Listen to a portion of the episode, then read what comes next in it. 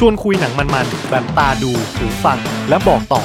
ยกขบวนหนังมาแบบ box set ให้คุณไปตามเก็บครบทุกประเด็นกับผมปู้กูลลิสในโชว์ไทม์พอดแคสต์เชื่อว่าหลายคนน่าจะเคยได้ยินหรือคุ้นหูชื่อเรียกของชายผู้มีนามว่าสปาร์ตาคัสกันมาบ้างนะครับ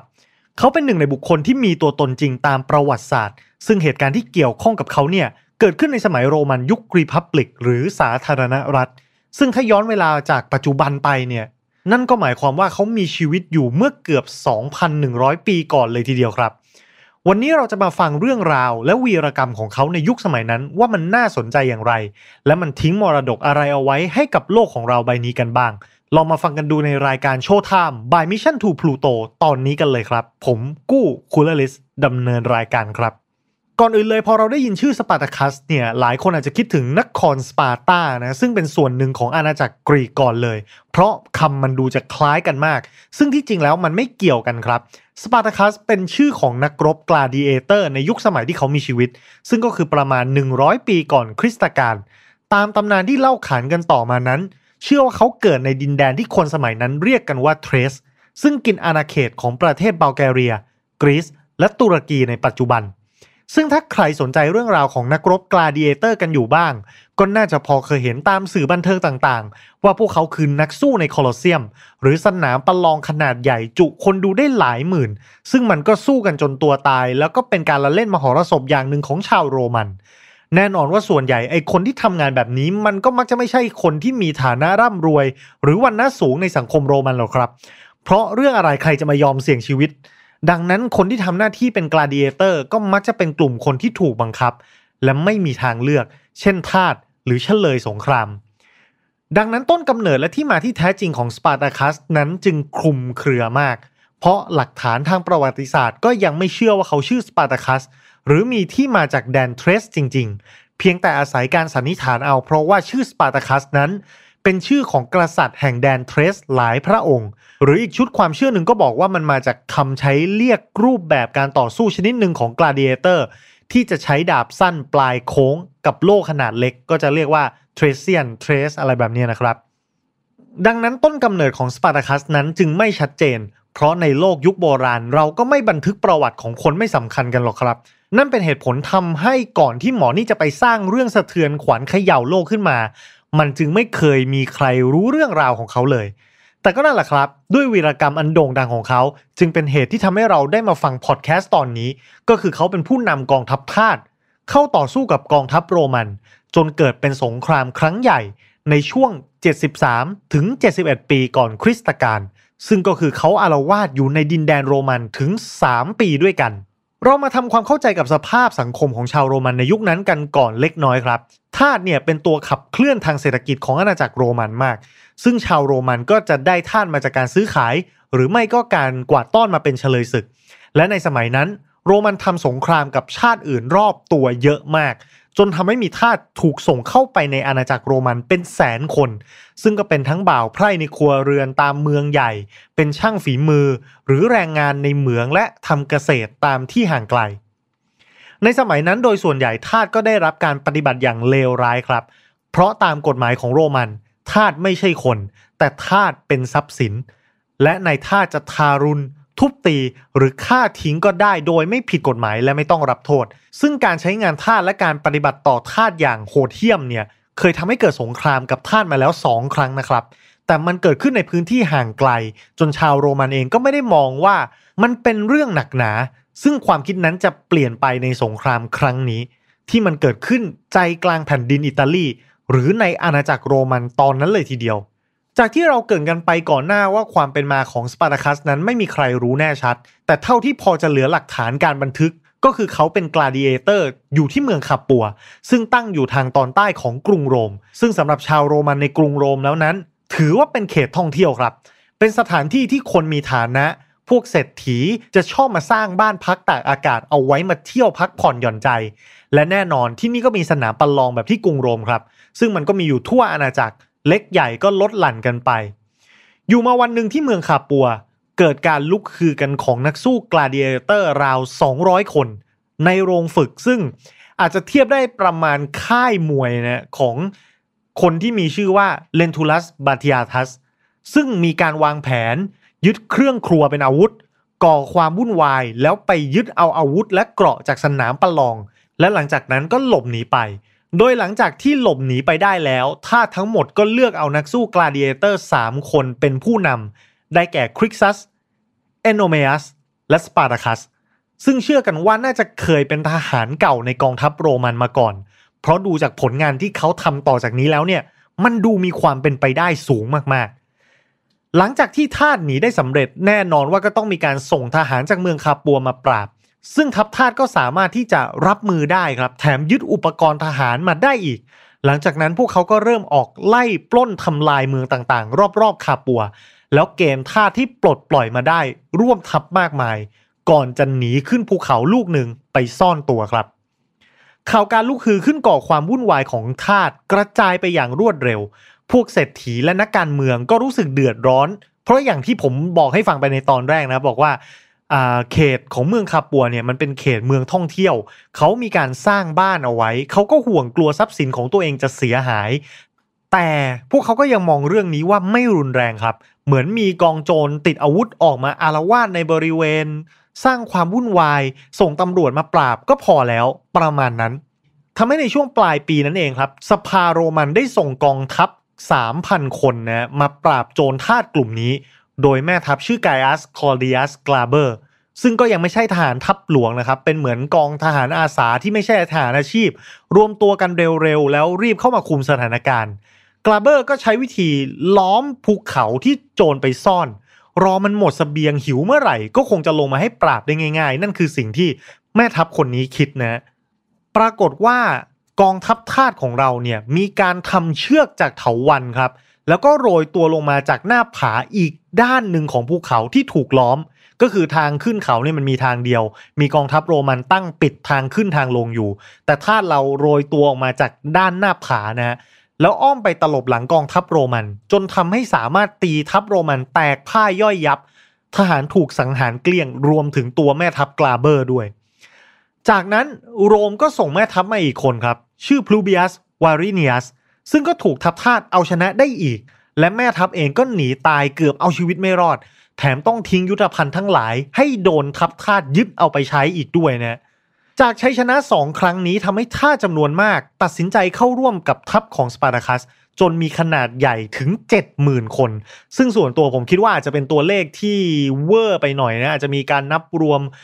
คนแก่เด็กผู้หญิงหรือว่าทาสที่ไม่ใช่กำลังรบทั้งหมดนะ รวมว่าแบบ ทาสในสมัยนั้นก็หนีเข้ามากระจุกรวมตัวกัน เพราะว่าคิดว่าน่าจะเป็นการปลอดภัยจากการถูกการล้อมปราบ โดยกองทัพของโรมันมากกว่า และกองทัพทาสนี้นะก็ใช้เวลาในช่วงฤดูหนาวปลายปี 73 ถึง 72 ก่อนคริสตกาลเนี่ยมันฤดูหนาวของฝรั่งมันจะกินระยะเวลาหลายเดือนช่วงปลายปีแล้วก็ข้ามปีมาด้วยนะเขาใช้เวลาช่วงนี้เนี่ยในการฝึกฝนทาสที่เข้ามาร่วมทัพใหม่ แล้วก็ขยายอาณาเขตในการป้นสะดมออกไปไกลเรื่อยๆ แต่ในช่วงเวลานั้นเองเนี่ยหนึ่งในผู้นำทัพทาสที่มีชื่อว่าเอโนเมอัสก็สิ้นชีพไปนะครับ เพราะว่าไม่ปรากฏชื่อบนหลักฐานและหน้าประวัติศาสตร์อีกเลย หลังจากพ้นฤดูหนาวเข้าสู่ปีที่ 72 ก่อนคริสตกาลนับจากจุดนี้ไปเนี่ยการบันทึกเหตุการณ์ค่อนข้างจะมีความคลุมเครือมากครับ เพราะอย่างที่เราทราบกันว่าผู้ชนะเนี่ยจะเป็นคนเขียนประวัติศาสตร์ และการก่อกรบฏครั้งนี้เนี่ยไม่ประสบความสำเร็จนะนี่สปอยตอนจบให้ฟังเลย เพราะว่ากว่ากรุงโรมจะล่มจริงๆเนี่ยมันอีก 500 ปีหลังจากนี้ เพราะฉะนั้นนักประวัติศาสตร์ไม่มีข้อมูลทั้งด้านแรงจูงใจของทาสว่าต้องการอะไร หรือมีเป้าหมายอะไร หรือเกิดอะไรขึ้นกันแน่นะไม่สามารถที่จะไปสืบหาจากตัวทาสได้ ดังนั้นนักประวัติศาสตร์จึงใช้การสันนิษฐานจากเหตุการณ์ที่เกิดขึ้น ซึ่งก็คือทัพทาสเนี่ยน่าจะมีการแยกกันเป็นหลายกลุ่มครับ ไม่ใช่ว่ามีสปาร์ตาคัสเป็นแม่ทัพใหญ่คนเดียว แล้วก็น่าจะมีความเห็นไม่เหมือนกันระหว่างผู้นำทาสแต่ละกลุ่มบ้างก็เชื่อว่าทาสส่วนที่ติดตามสปาร์ตาคัสเนี่ยอยากจะหนีข้ามเทือกเขาแอลป์ไปสู่อิสรภาพ หลุดพ้นจากการติดตามของกองทัพโรมัน ส่วนอีกกลุ่มที่ติดตามคริกซัสอยากจะอยู่ไล่ปล้นฆ่าชาวโรมันต่อไปเรื่อยๆ ในอิตาลี ซึ่งก็ไม่มีอะไรมายืนยันว่าเกิดอะไรขึ้นจริง เรารู้เพียงแค่ว่าเมื่อพ้นฤดูหนาว ทัพทาสก็ลงจากเขา และก็น่าจะมีการกระจายกันไปคนละทิศคนละทางครับ ทางด้านฝั่งโรมันเองเนี่ยก็เริ่มที่จะหนาวหนาวร้อนร้อนกับเรื่องนี้มากขึ้น เพราะกองทัพย่อยของเขาสองกองทัพถูกทำลายไป ดังนั้นในคราวนี้สภากรุงโรมจึงเอาจริงครับ แต่งตั้งกองทัพหลวงสองกองทัพนำโดยกงสุลสองคนลูเซียสเกลเลียส และกาเนียสคอร์เนเลียสเลนทูลัสคลอเดียนัสโอ้ชื่อเรียกยากมากนะ ซึ่งต้องบอกว่านี่ไม่ใช่แค่ตำแหน่งแม่ทัพแล้วนะครับ แต่นี่คือตำแหน่งกงสุลนะ ซึ่งเป็นผู้ถืออำนาจสูงสุดในขณะที่สถานการณ์บ้านเมืองไม่ปกตินะครับ สภาโรมันจะยกอำนาจให้กงสุลจัดการ ซึ่งนั่นหมายความว่าในคราวนี้เนี่ยพวกเขาเอาจริงแล้ว อย่างที่บอกครับในช่วงปี 72 ก่อนคริสตกาลเนี่ยเป็นช่วงที่ประวัติศาสตร์ไม่มีการบันทึกไว้อย่างถูกต้องแน่นอน มีนักประวัติศาสตร์สำคัญสองคนบันทึกเหตุการณ์เอาไว้ไม่เหมือนกันครับ เรื่องแรกสายแรกก็คือ คนแรกบันทึกเอาไว้ว่า ทัพของเกเลียสได้ไล่ตามทันทัพทาสซึ่งนำโดยคริกซัสซึ่งมีจำนวนประมาณ 30,000 คน และปราบพวกเขาลงได้ โดยคริกซัสตายในที่รบ หลังจากนั้นก็มีรายละเอียดที่บอกว่าสปาร์ตาคัสเนี่ยปราบทัพหลวงทั้งสองได้สำเร็จฮะก็คือหลังจากที่คริกซัสตายสปาร์ตาคัสก็มาปราบทัพหลวงทั้งสองทัพได้ด้วยตัวเอง แล้วก็มีตำนานเล่าว่ามีการจับทหารโรมันเนี่ยให้มาฆ่ากันเองในรูปแบบกลาดิเอเตอร์ครับ เพื่อล้างแค้นให้คริกซัสด้วยครับ ส่วนอีกคน ส่วนนักประวัติศาสตร์อีกคนบอกว่า สปาร์ตาคัสเอาชนะทัพหลวงได้หนึ่งกองทัพ และสภาโรมันกลัวว่าถ้าปล่อยให้เป็นแบบนี้ต่อไป ทัพหลวงอีกหนึ่งทัพพลาดท่า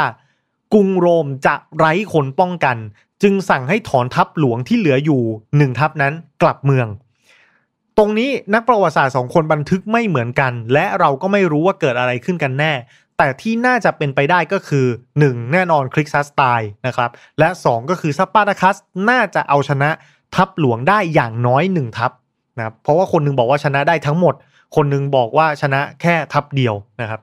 พอเข้าสู่ช่วงปีที่ 71 ก่อนคริสตกาลก็คือเหตุการณ์ล่วงเลยมาอีกหนึ่งปีแล้วเนี่ย จุดนี้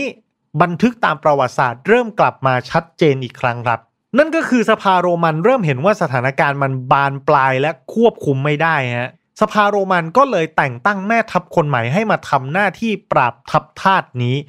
ซึ่งก็คือมาคัส ลิซิเนียสคลกซัสเป็นชายผู้มั่งคั่งและมากประสบการณ์ในการสงครามนะครับ เขาตั้งกองทัพใหม่ขึ้นมา 6 ทัพ มีกำลังพลประมาณ 3 ถึง 48,000 คน ซึ่งว่ากันว่าเขาปกครองทหารของเขาเองอย่างโหดเหี้ยมมากนะถึงกับสั่งประหารทหารตัวเองที่ย่อหย่อนรบไม่เต็มที่กับการปะทะกับทัพของสปาร์ตาคัสในครั้งแรก เรื่องประหารทารของตัวเองไปเท่าไหร่เนี่ยไม่มีการบันทึกไว้แน่นอน เพราะว่าตัวเลขมันแกว่งมากนะนักประวัติศาสตร์คนหนึ่งบอกว่าบันทึกไว้ว่า 50 คน นักประวัติศาสตร์อีกคนบอกว่าประหารทหารของตัวเองไป 4,000 คน ซึ่งตรงจุดเนี่ยผมเดาว่าตอนนั้นชื่อเสียงของสปาร์ตาคัสคงเริ่มเป็นที่เกรงกลัวกันหมดแล้วนะครับ เพราะอย่าลืมเขาอาละวาดมา 2 ปีแล้วนะครับ แล้วก็คิดว่าน่าจะเริ่มมีชื่อเสียงมีบารมีสร้างความขวัญหนีดีฟอให้กับ กองทหารโรมัน แต่แครกซัสก็ต้องซะแต่แครกซัสก็ต้องการที่จะสร้างความน่ากลัวของตัวเองให้ยิ่งกว่า เพื่อมาข่มให้ทหารของเขาเนี่ยต่อสู้เต็มกำลังเพื่อเขานะเพราะเขาจะพลาดไม่ได้ มันมีชื่อเสียงเป็นเดิมพัน มีความมั่นคงของโรมเป็นเดิมพันทีเดียว หลังจากนั้นแครกซัสกับสปาร์ตาคัสก็ปะทะกันอีกหลายครั้งครับ แครกซัสเป็นฝ่ายได้เปรียบแล้วก็ลุกไล่สปาร์ตาคัสต้อนจนสปาร์ตาคัสเนี่ยเกือบจะจนมุมต้องยอมทำข้อตกลงกับโจรสลัด ให้พาทาสของเขาประมาณ 2,000 คน หนีไปที่เกาะซิซิลี แต่ถูกโจรสลัดหักหลังครับ รับเงินแต่ไม่พาหนีทำให้สปาร์ตาคัสต้องอยู่ปล้นทำลายเผาเมืองในอิตาลีต่อไป โดยมีกองทัพโรมัน ไล่ต้อนตามหลังอยู่ตลอดเวลา หลังจากนั้นไม่นานครับแม่ทัพใหญ่ของโรมันอีกคนหนึ่งที่มีชื่อว่ากาเนียสปอมเปียสหรือคนไทยเราอาจจะคุ้นหูคุ้นชื่อของเขาในชื่อว่าปอมเปนะครับ ซึ่งนำทัพโรมันไปทำสงครามอยู่ที่สเปน ได้ยกทัพกลับมาโรม เพราะว่าทำสงครามสำเร็จแล้ว และได้รับคำสั่งจากสภาโรม ให้เดินทัพไปช่วยแครกซัสจากทางเหนือ คือตัวแครกซัสแล้วก็สปาร์ตาคัสเนี่ย รบกันไล่ตามกันวุ่นวายอยู่ทางตอนใต้ของอิตาลีนะครับ ส่วนตัวปอมเปเนี่ยกลับมาจากสเปนก็คือมาทางเหนือนะมาทางบกแล้วก็จะลงใต้ต่อไปเพื่อไปช่วยแครกซัสเนี่ยทำสงครามกับสปาร์ตาคัสสองคนนี้ระหว่างปอมเปและแคลกซัสเนี่ยเป็นคู่แข่งบารมีทางการเมืองกันอ่ามีศักดิ์ศรีมีความร่ำรวยมีประสบการณ์ มีอิทธิพลมีอำนาจใกล้เคียงกันสองคนนี้เลยแข่งกันว่า ใครจะทำลายทัพทาสได้ก่อนกันนะครับ ด้วยความเสี่ยงที่สปาร์คัสก็เล็งเห็นว่าตัวเขาเองเนี่ยกำลังจะโดนกระนาบจากสองกองทัพทั้งเหนือใต้ เขาจึงพยายามเจรจาขอยอมแพ้ต่อแครกซัสแต่ไม่เป็นผลถูกปฏิเสธทำให้ทัพทาสเนี่ยถูกไล่ทำลายจนสิ้นซากในศึกสุดท้ายที่ริมแม่น้ำซิลาเรียสถึงแม้ทัพทาสจะเป็นฝ่ายพ่ายแพ้นะครับ แต่ก็สร้างความเสียหายอย่างหนักให้กับทัพของแครกซัส ทัพของปอมเปที่มาจากทางเหนือเนี่ยล้อมจับทาสที่หนีไปได้ 5,000 คน ซึ่งเขาก็ประหารทิ้งทั้งหมดแคร็กซัสเองก็สังหารทาสส่วนใหญ่ในสนามรบ แล้วก็จับเป็นทาสได้ 6,000 คนเช่นกัน ซึ่งเขาก็ประหารทั้งหมด โดยการจับตรึงบนไม้ทางเขน บนถนนหลวงของชาวโรมันครับ ยาวตั้งแต่กรุงโรมถึงเมืองคาปัว ซึ่งเป็นต้นกำเนิดของการก่อกรบฏในครั้งนี้เลยทีเดียว หลังจบสงครามทั้งปอมเปและแครกซัสก็ยังชิงความเป็นใหญ่ในกรุงโรมต่อไปครับ ซึ่งถัดจากยุคของสองคนนี้ ก็จะเป็นยุคของผู้นำชาวโรมันที่โลกเรารู้จักกันดี อย่างจูเลียสซีซ่าผลของสงครามในครั้งนี้เนี่ยทำให้ทัศนคติของนายท่าชาวโรมัน เปลี่ยนไปอย่างช้าๆครับ พวกเขาเริ่มปฏิบัติต่อทาสของตัวเองอย่างมีเมตตามากขึ้น ลดจำนวนการใช้ทาสในพื้นที่เขตเกษตรกรรม มาใช้เป็นสัญญาจ้างแรงงาน สถานะและสิทธิของบุคคลในกฎหมายโรมัน เริ่มมีการเปลี่ยนแปลงอย่างช้าๆ จนหลายสิบปีให้หลังจากนั้น มีกฎหมายให้การฆ่าทาสนั้นผิดต้องรับโทษนะครับ และทาสก็เริ่มที่จะมีสิทธิ์ต่างๆ มากขึ้น ซึ่งแต่ก็แน่นอนนะยังสู้ชาวโรมันไม่ได้อยู่แล้วนะครับมรดกสำคัญที่สปาร์ตาคัสทิ้งเอาไว้ในโลกบันเทิงของเรานะครับ ก็คือเขาถูกตีความให้กลายเป็นสัญลักษณ์ของนักสู้ ที่ต่อสู้ผู้มีอำนาจที่กดขี่และความอยุติธรรม สู้เพื่อศักดิ์ศรีความเป็นมนุษย์ และต่อสู้เพื่อเส้นทางชีวิตที่ลิขิตเองได้ของคนที่ไม่ยอมแพ้ต่อโชคชะตา ซึ่งถ้าหากใครสนใจนะครับ ก็มีงานมากมายที่เกี่ยวข้องกับสปาร์ตาคัสให้ติดตาม ที่ผมจะแนะนำก็คือจะมีภาพยนตร์เรื่องสปาร์ตาคัสปี 1960 ครับนำแสดงโดยเคิร์กดักกลาสแล้วก็กำกับโดยผู้กำกับชั้นบรมครูของวงการภาพยนตร์สแตนลีย์คูบริกแล้วก็ทีวีซีรีส์สปาร์คัสปี 2010 ของ Starz นี้ก็จะใหม่หน่อยนะฮะซึ่งปัจจุบันฉายอยู่ใน Netflix แล้วก็พวกสารคดีต่างๆ ที่เกี่ยวกับเหตุการณ์ทาสก่อกระบฏในครั้งนี้เนี่ยมีมากมายหลายช่องที่เคยทำเป็นสารคดีทิ้งไว้นะครับ ไม่ว่าจะเป็น BBC หรือว่า History Channel ถ้าเป็นช่องที่เกี่ยวกับเล่าประวัติศาสตร์เนี่ยลองไปหาดูได้เลย ก็จะมีทำเอาไว้หลายเวอร์ชั่นด้วยกัน ก็ฝากเอาไว้แต่เพียงเท่านี้แล้วกันนะครับสำหรับเรื่องราวของ Spartacus ใน Showtime by Mission to Pluto ตอนนี้นะครับ วันนี้ขอบคุณสำหรับการติดตาม แล้วพบกันใหม่ในคราวหน้าสำหรับวันนี้ สวัสดีครับ ชวนคุยหนังมันๆแบบตาดูหูฟัง และบอกต่อ ยกขบวนหนังมาแบบ box set ให้คุณไปตามเก็บครบทุกประเด็น กับผม ปู้กูลลิสใน Showtime Podcast